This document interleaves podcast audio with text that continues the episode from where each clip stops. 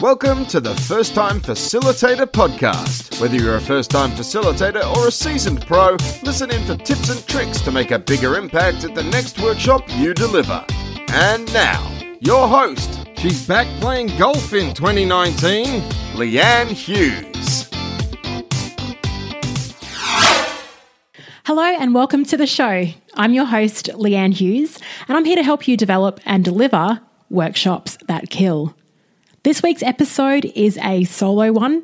I started writing it as I was going to debrief some lessons I learned recently after running a two day conference earlier this week. This was the first conference gig I'd had since leaving corporate, and while starting to reflect and brainstorm on lessons I learnt, I thought they sounded pretty similar to the rules that Dr. Jordan Peterson shares in his book, 12 Rules for Life.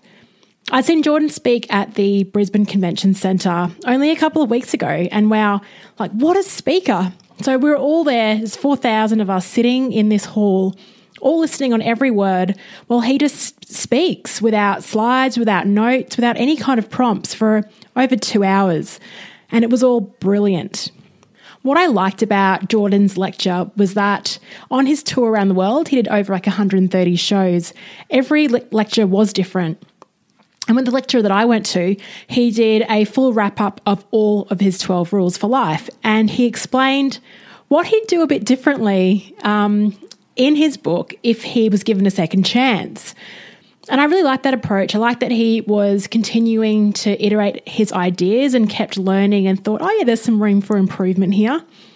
Um, and after reading his rules, listening to him speak and matching that up with my reflections, I thought, hey, it may be useful for first time facilitator listeners to have a little compass, a little true north of their own.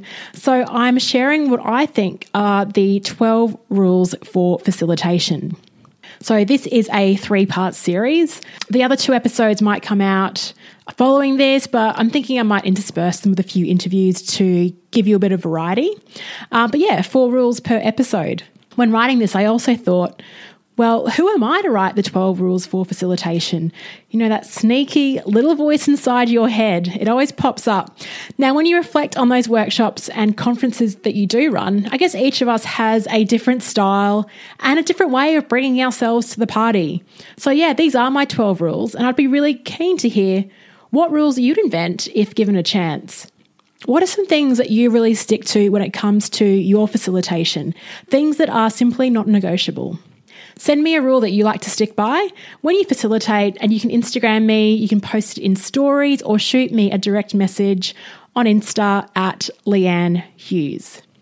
As always, if you'd like to keep the conversation going when the episode is over, head on over to the free Facebook group called The Flip Chart. I'd love to welcome you in there and hear from you, see what you're up to in terms of facilitation, where you're traveling. If you need any help, need some tips, tools, or you're a bit stuck, uh, feel free to ask all the community members in there. You can also sign up to the monthly newsletter called The Flip Chart as well. It'll be great to see you on the list.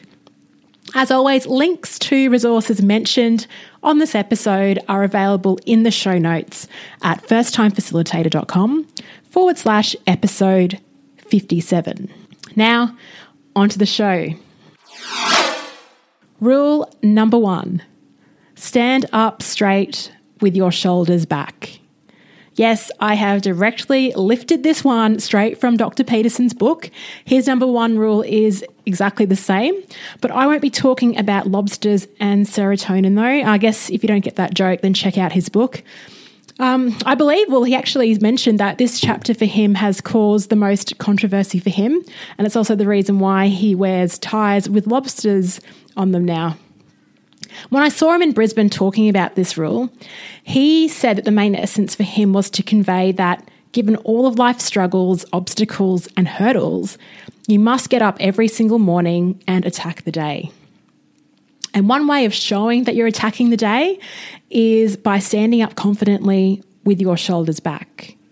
In every society, he says there are victims or people that look like they're prey. They hold themselves inwardly, their shoulders caved in, their eyes downcast, making themselves feel smaller.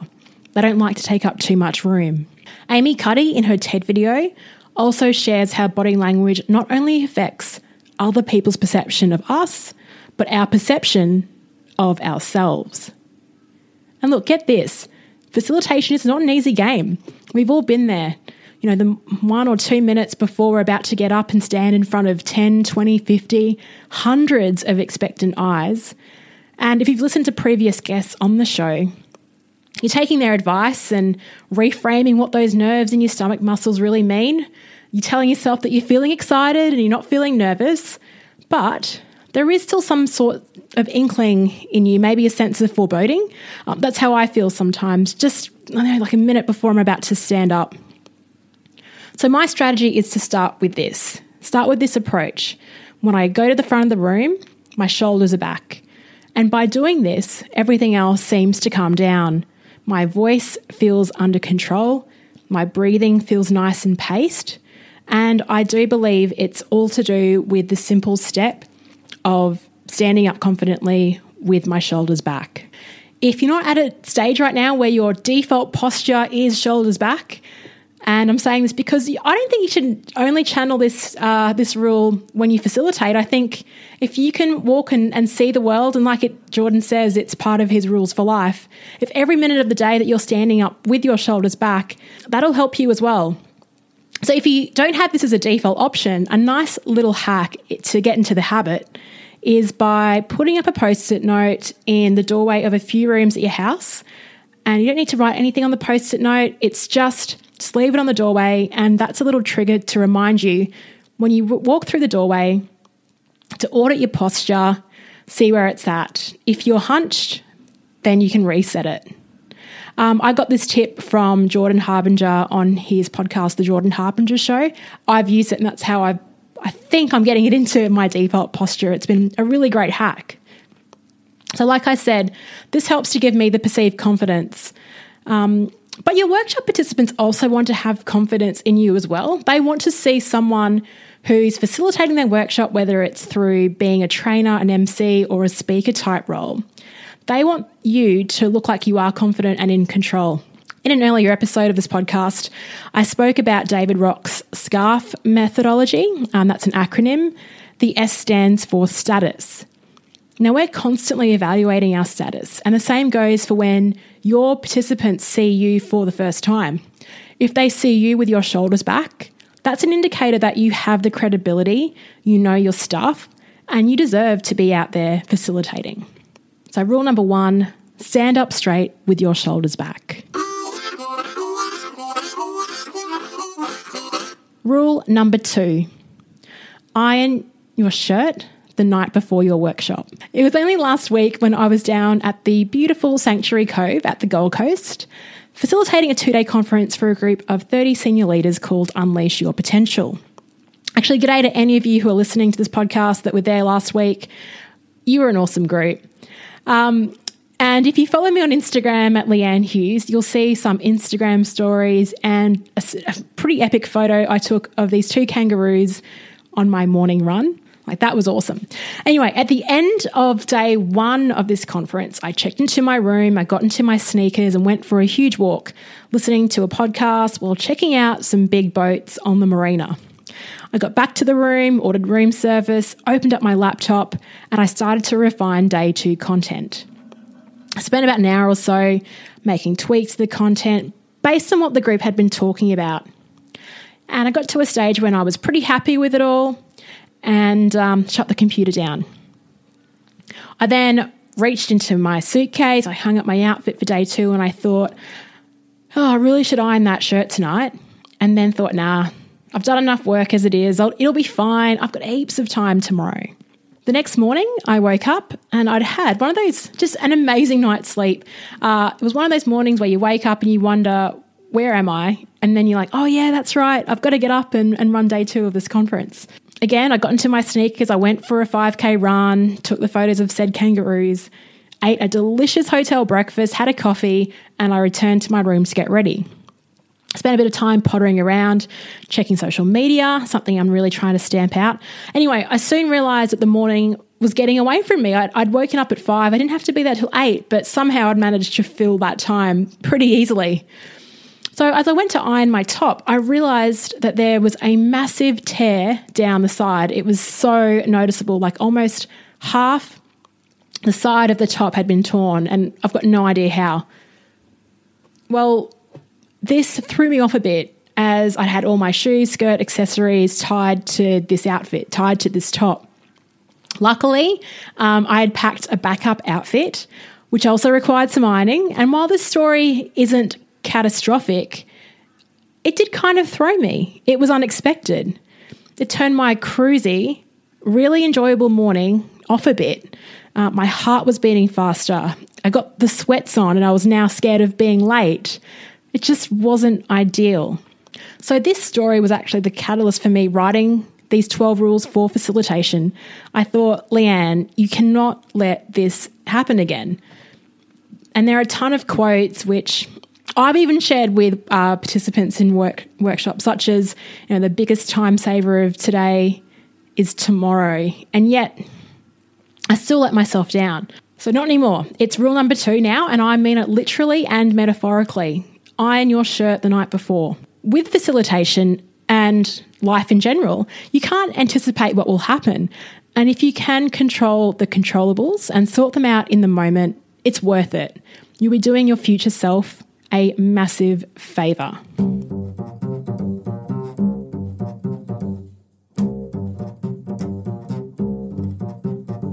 Rule number three give yourself a fake deadline and convince yourself it's real. Now, this rule really applies to developing workshop and conference content. So, with this conference, I started creating content maybe five or six weeks ago. I had a really high level instructional design map. Um, that's something I've talked about in previous episodes, but I think I should do a whole episode on it. It's one of my go to tools.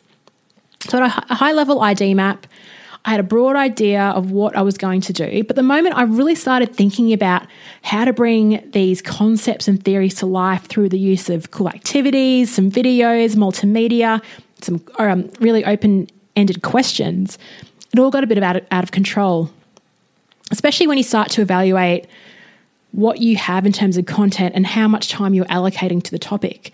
And facilitation is tricky like that.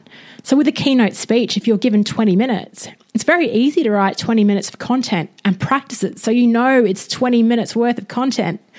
But with facilitation, you might allocate 30 minutes to a model and on the day, you discover that the conversation isn't as in depth. People really understand it already. Or, so, you know, it might only go for 20 minutes. Or the alternate is that people really hook into that and that topic goes for longer. So, kind of knowing this, when I develop content, I put in way more than I actually need, just in case we're going ahead of time. So, because of this, my content development process takes forever. And if there is no finite time frame and deadline, I'd probably still be iterating and tweaking elements of the presentation today. So, like I mentioned back in rule two, iron your shirt the night before your workshop.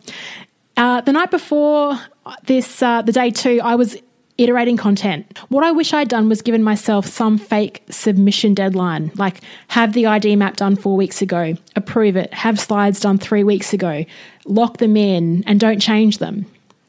Like giving myself some self imposed deadlines and sticking to them. So I'm trying to figure out how do I make this work. What I'm thinking now, one way to help set this up is to use a project management tool. And I've raved about Asana in previous episodes. So maybe having a bit of a, bit of a project template, something that is, you know, you got, okay, create ID map, create slides, get activities together, find videos, whatever your the way that you like to plan this, just have that as a base, as a skeleton project template in Asana. Then every time you've got a new workshop, you just click copy or duplicate, and then you contextualize it and add the dates in. Now, the best thing about that is Asana will send you emails when things are due. So it feels like you are submitting it to someone, even though you're managing yourself. Um, I think that's what I'm going to impose on myself next time. For the Global Clifton Strengths Workshop I'm co presenting with Adam Musto, that's on the 3rd to 5th of June, but they've asked for the slides by the 15th of March. That's this Friday. At first, I was a bit put off and thinking, what the? Uh, but after some thought, I've decided that slides aren't going to be the main feature of this event, which is great. So I'm going to keep my slides looking like looking really nice and well designed, but keeping content on the slides at a really high level. And I'm only going to use four or five slides. I'm going to dedicate the rest of my time and energy thinking about how to make the workshop more relatable, practical, and engaging for the participants. So, yes, while I thought that was a crazy deadline, um, I've actually really liked the idea of having to submit something ages in advance. If I had an extra three months to work on that PowerPoint, I'd probably be spending three months working on the PowerPoint. So, with the organisers drawing a line in the sand, I can accept that my slides don't need to be perfect, and my focus is now going to areas that matter more. Another way of giving yourself arbitrary deadlines when creating content is to set a timer. Now, I do that on my Apple Watch, and it's amazing what you can bust out in terms of content in 20 or 30 minute increments. I feel like we put a lot of pressure on ourselves, and we think that if we want to make the presentation the best presentation or workshop ever, we need to dedicate so much time to do that. I think constraints can help you with being creative. And I find that I get into the flow better when I have less time to dedicate to the task.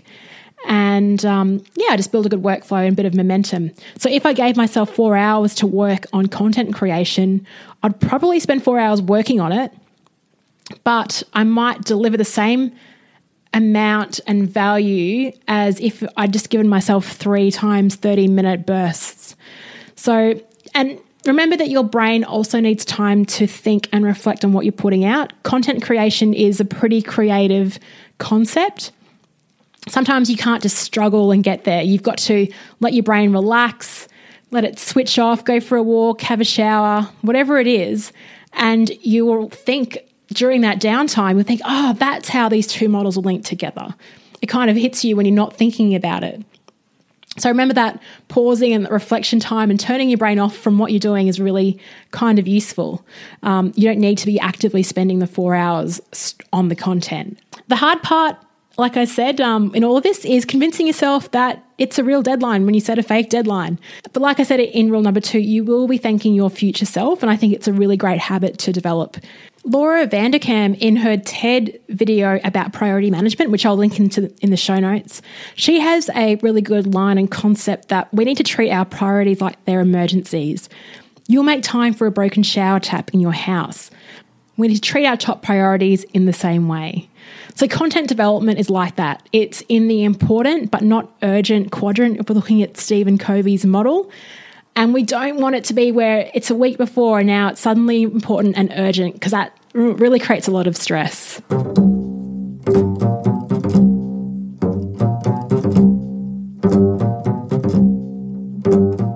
Rule number 4. If I say we finish at 5 p.m., it means we're done by 4:55 p.m. This rule is coming at you from a participant's perspective.